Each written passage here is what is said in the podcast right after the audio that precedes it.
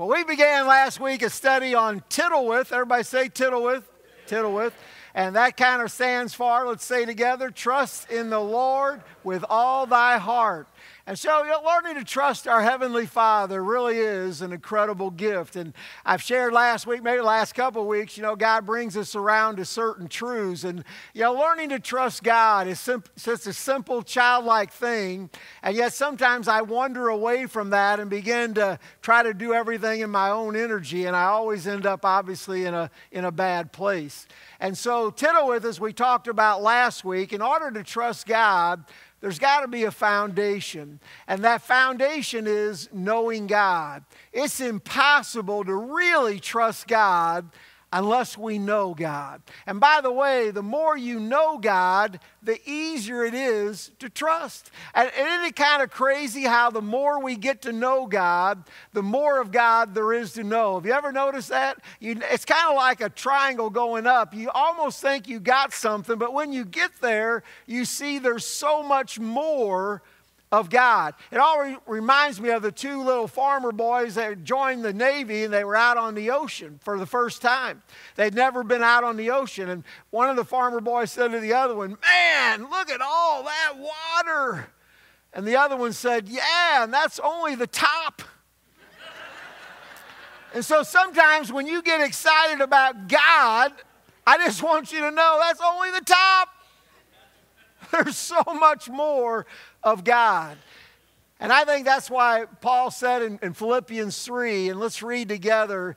You know, Paul, if there was anybody on the planet that I would have thought knew the heart of God, would have been Paul.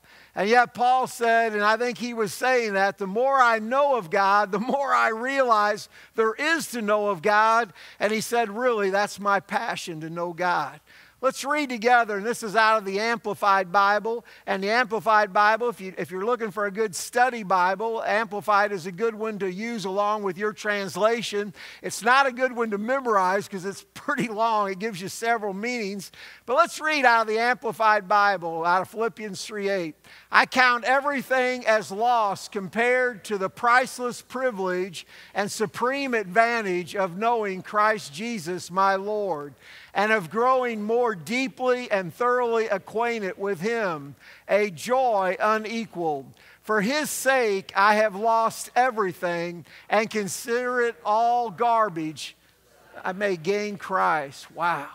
Paul said literally everything in his life was like garbage compared to the infinite knowledge of knowing God. And so I want to again kind of lay that foundation we talked about last week. When Jesus walked this earth, when God became man, he gave us kind of a radical concept of God when he called him Father. About 165 times he referred to God as Father. And again, that doesn't seem radical to us, but in Jewish culture, again, to understand they wouldn't even write the name of God, nor would they say the name of God because they might mispronounce it. And the Bible says not to take the name of the Lord in vain. So they, got, they took that so serious that they wouldn't even mention the name of God. And here comes Jesus, and he's calling God Father.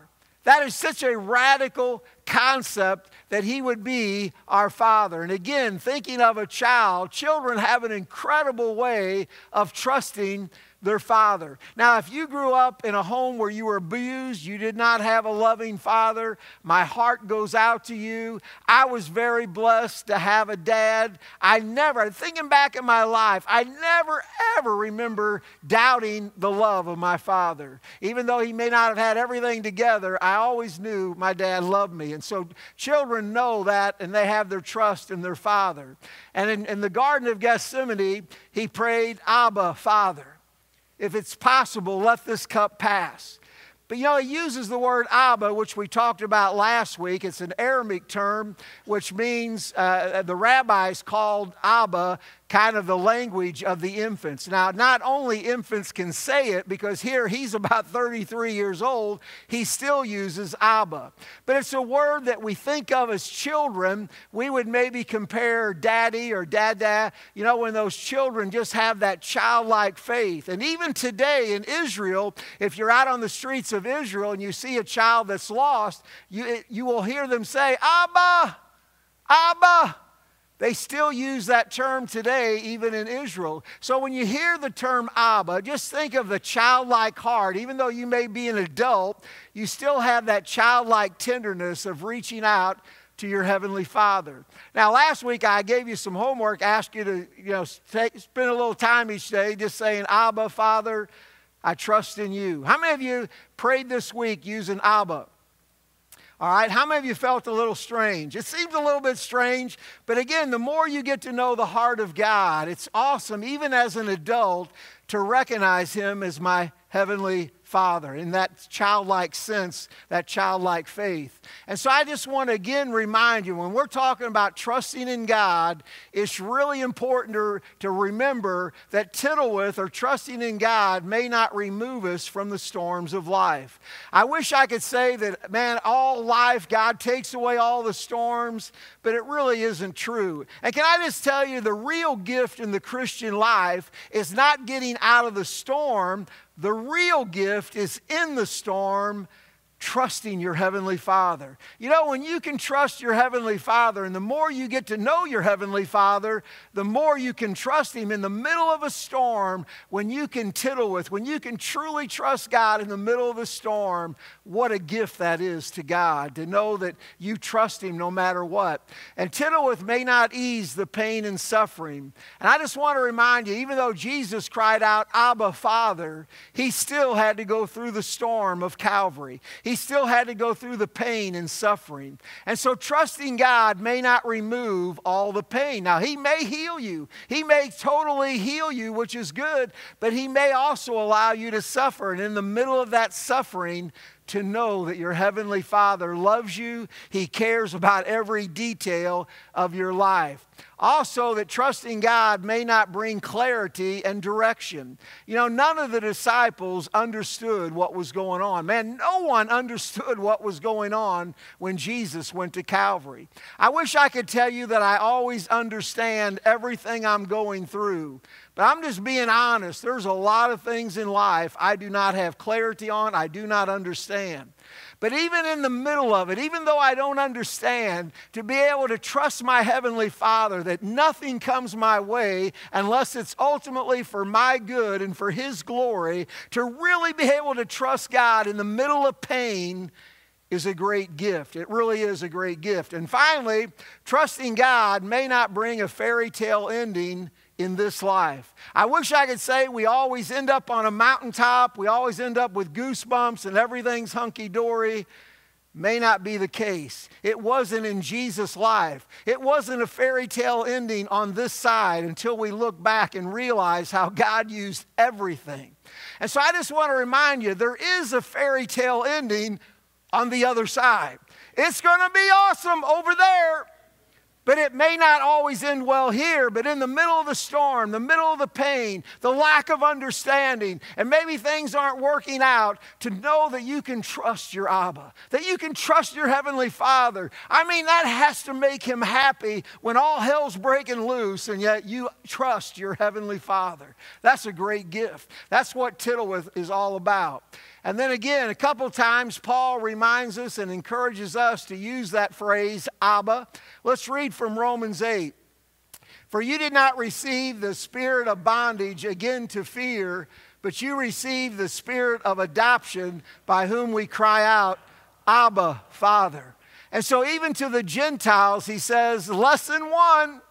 I mean, the very first thing when you get saved, the very first initiation of the Holy Spirit is to help you understand that He's your Abba, that He literally cares about every detail of your life. I want to ask you a couple questions. I want you, I want to stop for just a minute. I'm going to do something I should not probably ever do. Some of you are already here, but I want to ask you to close your eyes for just a minute. I want you to, I want you to ask God two questions. All right? Number one, I want you to ask God, Do you love me? I just want you to ask God, Do you love me? Number two, I want you to ask God, do you like me in all of my flaws? Do you like me? All right, look this way if you're still awake. You know, if I'm being honest, it's amazing how many people will say that God loves them because they, they believe that theologically. But a lot of times people have a hard time believing that God likes us because we know of our flaws and our setbacks and our struggles. But I want to tell you the love of God, He not only loves you, but He actually likes you. Yeah, He knows you have flaws. He knows you're working on some stuff in your life, but He absolutely loves you as you are and not as you should be. Because again, on this side, I'm never going to have it all together. And I spent a lot of my life, even as a pastor, trying to always perform in order for God to love me and like me. But I want to tell you, that's our kind of love. You know, someone said that, that God made us in His image and we've returned the favor. We've made God in our image, and if we don't believe we can love ourselves because of our performance, how can we serve a God that loves us? I want to tell you, God loves you unconditionally. That's what I've been taught. The word for agape love is unconditional love. If that is true, why do we put conditions on the love of God? You know, if I were to tell you today, you guys are nothing but sinners, I'd probably get some amens. Woo, glory. But if I tell you you are unconditionally loved by God, just like you are, and He not only loves you, but He actually likes you, people have a hard time receiving that because we grow up in churches where we're kind of beat up and we're beat up and we're told, do more, do more. And we're on such a performance based system that we feel like we can never, ever quite achieve God's love. I want to give you some good news. You can't. I'm 62 years old, been in the ministry for 42 years. I should have arrived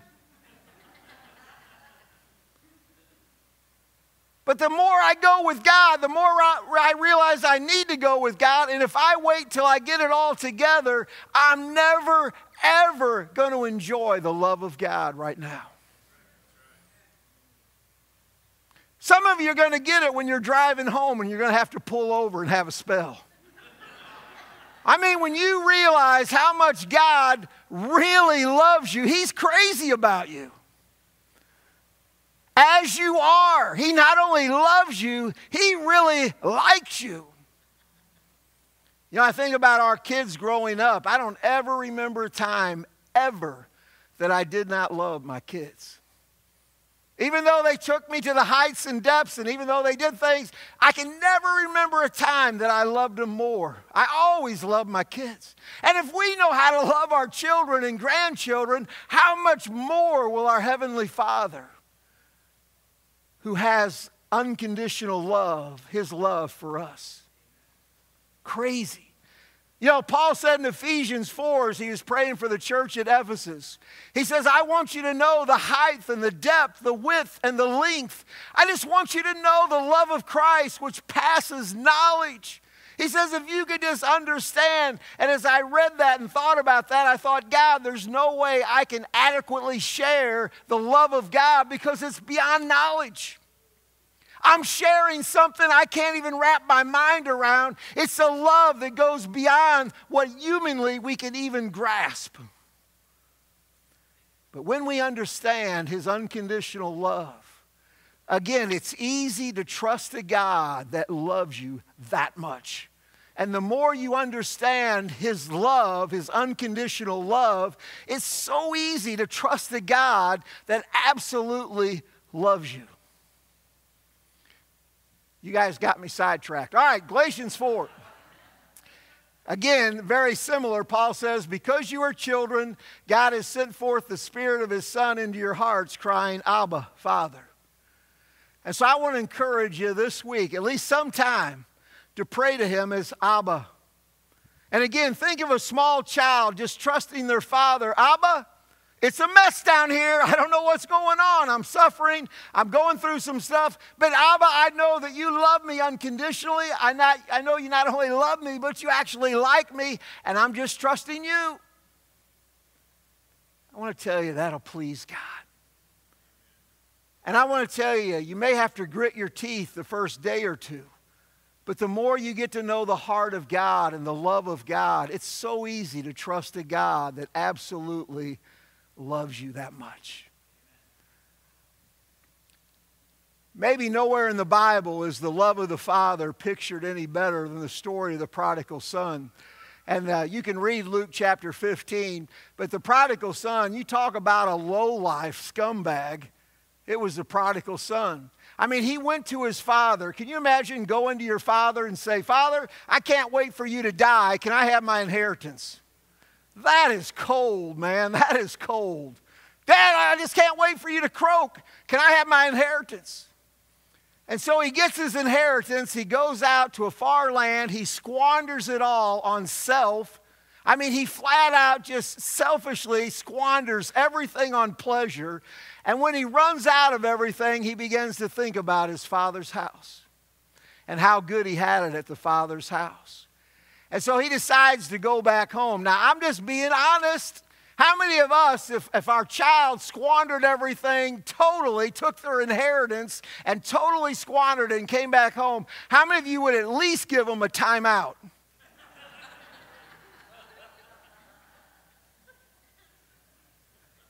My dad probably would have used the belt. I mean, we don't do that now. It's not kosher. But I mean, back, how many of you were raised with a belt? All right? And we somehow survived. Amen. But anyway, I'm not, I'll probably get in trouble. But anyway, have something. So the son comes back. And by the way, the, the, Luke 15 gives a story of a lost sheep, lost coin, lost son, which I think make up one parable. But the last part of it, the story of the lost son, is an incredible passage on the love of God the Father. John says in 1 John, for God is love. He is the originator of love, and it's an enduring attribute of his nature. Wow. God is love. Therefore, everything he does is in love. He absolutely is crazy about you. He loves you unconditionally. And again, he not only loves you, he likes you. Turn to your neighbor and say, God not only loves me, he, actually likes me.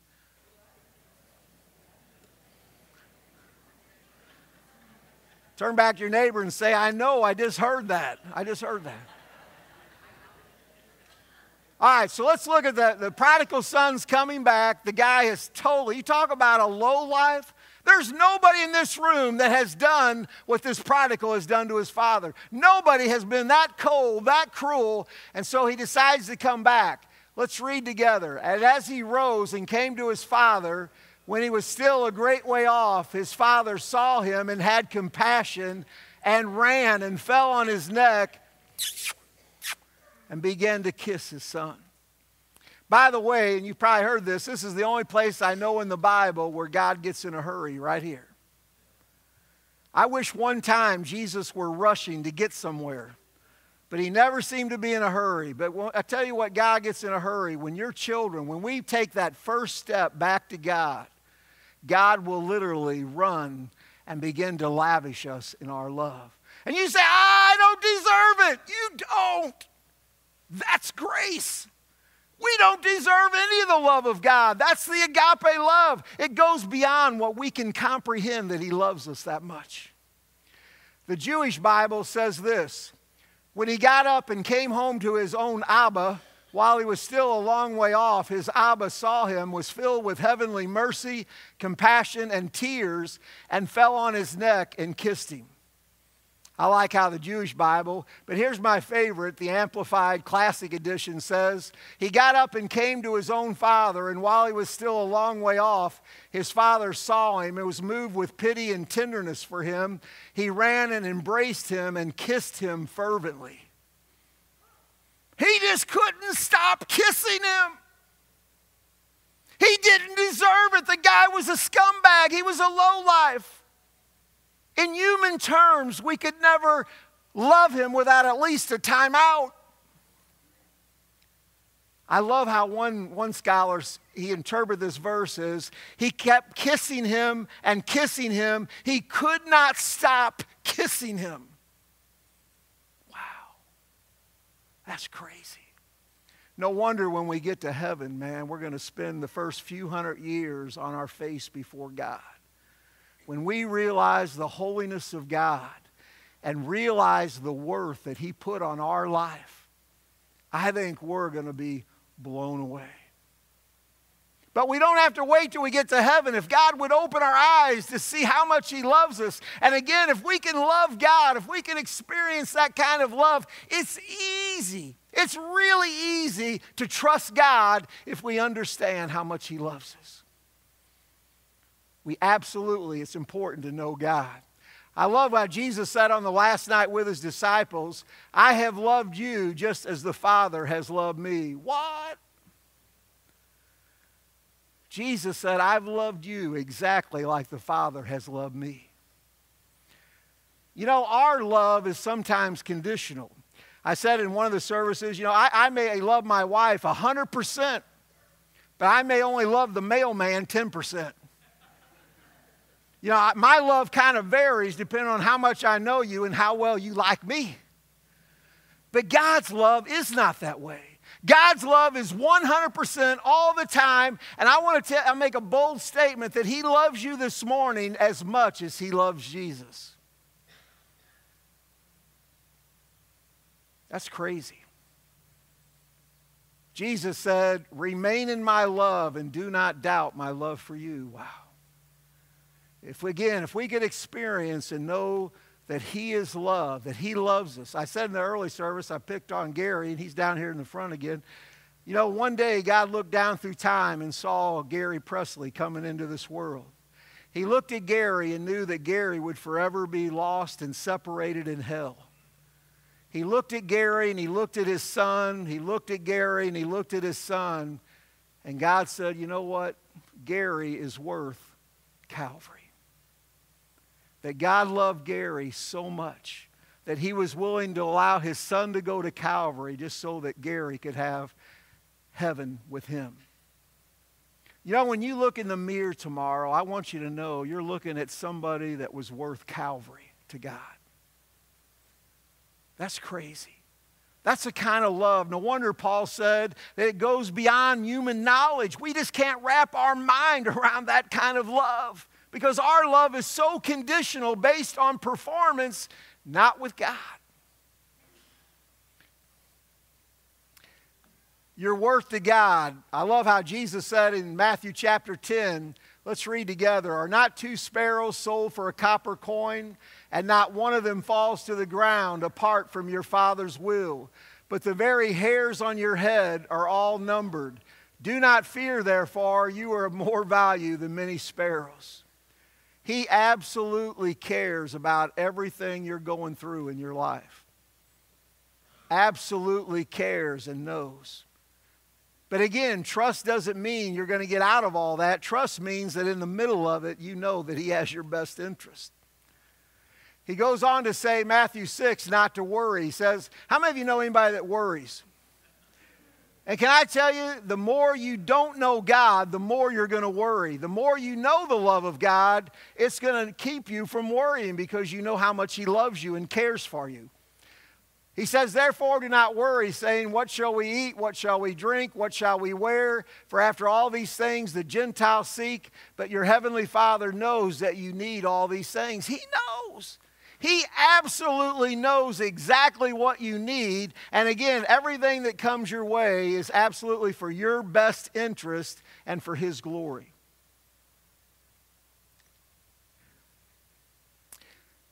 A couple verses when somebody says, in case you ever doubt the love of God, in Romans 5 8, Paul says, God demonstrates his love toward us in that while we were still sinners, Christ died.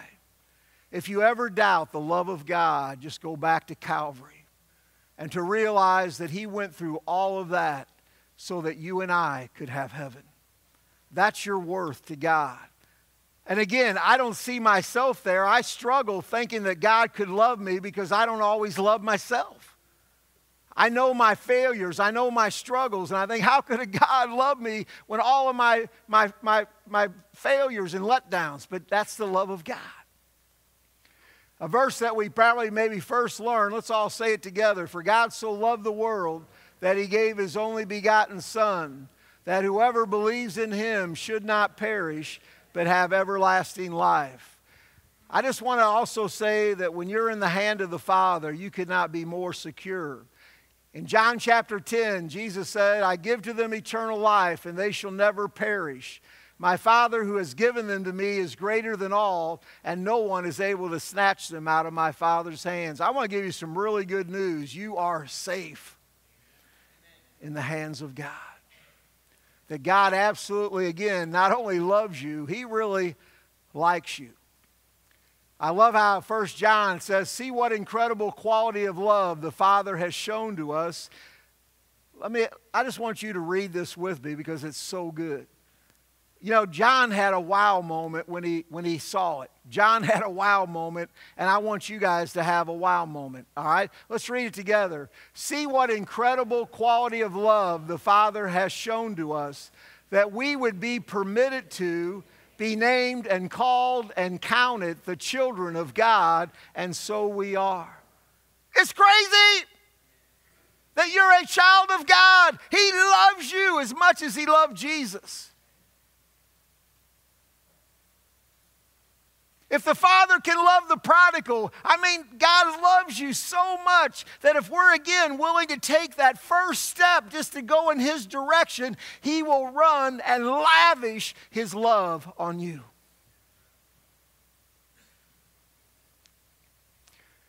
Let me back up here. This is my testimony, by the way of me always chasing to be somewhere. Over the last 40 years, I thought if I can get over here, God will love me. When I get over here, I say, well, I got to get over there. When I get over there, I say, I got to get over here. And I was constantly trying to find there. If I could just get there, God would love me. Here's my testimony over the last 40 years always chasing God's love by my performance.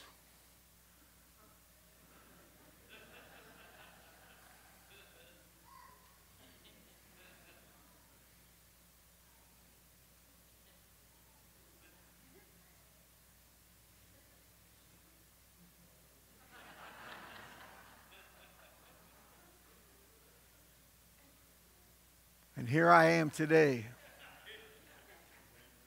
just receiving the love of God. I want to tell you, I think it's sad that sometimes as pastors we beat people up. We say, do, do, do, perform, perform, and we're just performed out. And our concept of God is if we don't perform enough, He's not going to love us. I'm going to tell you, that's Pharisee gospel. That's Pharisee gospel. There's a song, as I was thinking about the love of God, there's a song, I don't even know who, who wrote it, but it's, it's called The Love of God. Can you imagine that? And so part of the chorus of the song says this, and it really, it just really just says everything that my, my heart is about today. Let's read together the heart of this song, trying to describe the love of God. Could we with ink the ocean fill? And were the skies of parchment made, were every stalk on earth a quill, and every man a scribe by trade. To write the love of God above would drain the ocean dry, nor could the scroll contain the whole, though stretched from sky to sky. There's no way. It is impossible to try with human words to describe the love of God. And yet, Paul said to the church at Ephesus, if you could only know the love of God, if we could only somehow just begin to comprehend the incredible love, again, trust will come so easy when we know how much He loves us. I want you to listen to the words of this song and just experience the incredible love of God.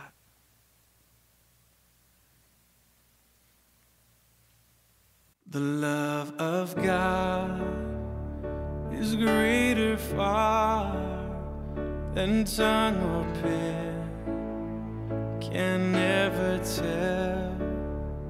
It goes beyond the highest star and reaches to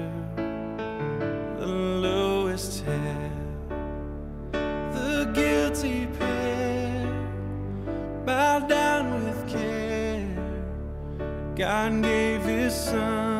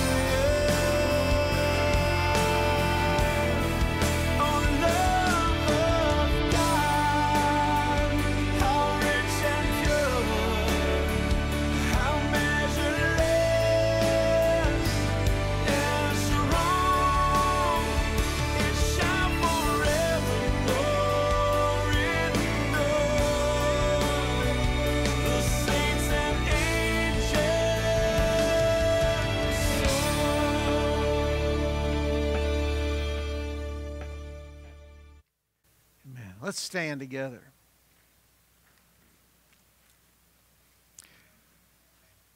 If you feel comfortable, I just want you to, to raise your hands, raise a hand toward heaven, and think about a small child just reaching up to their father. And I just want you to receive the love of God. I want you to picture yourself just taking that first step back to God. And I just want you to feel God coming to you and just loving on you. Maybe you're here today, and maybe for the first time in your life, today's the day that you realize your incredible worth to God.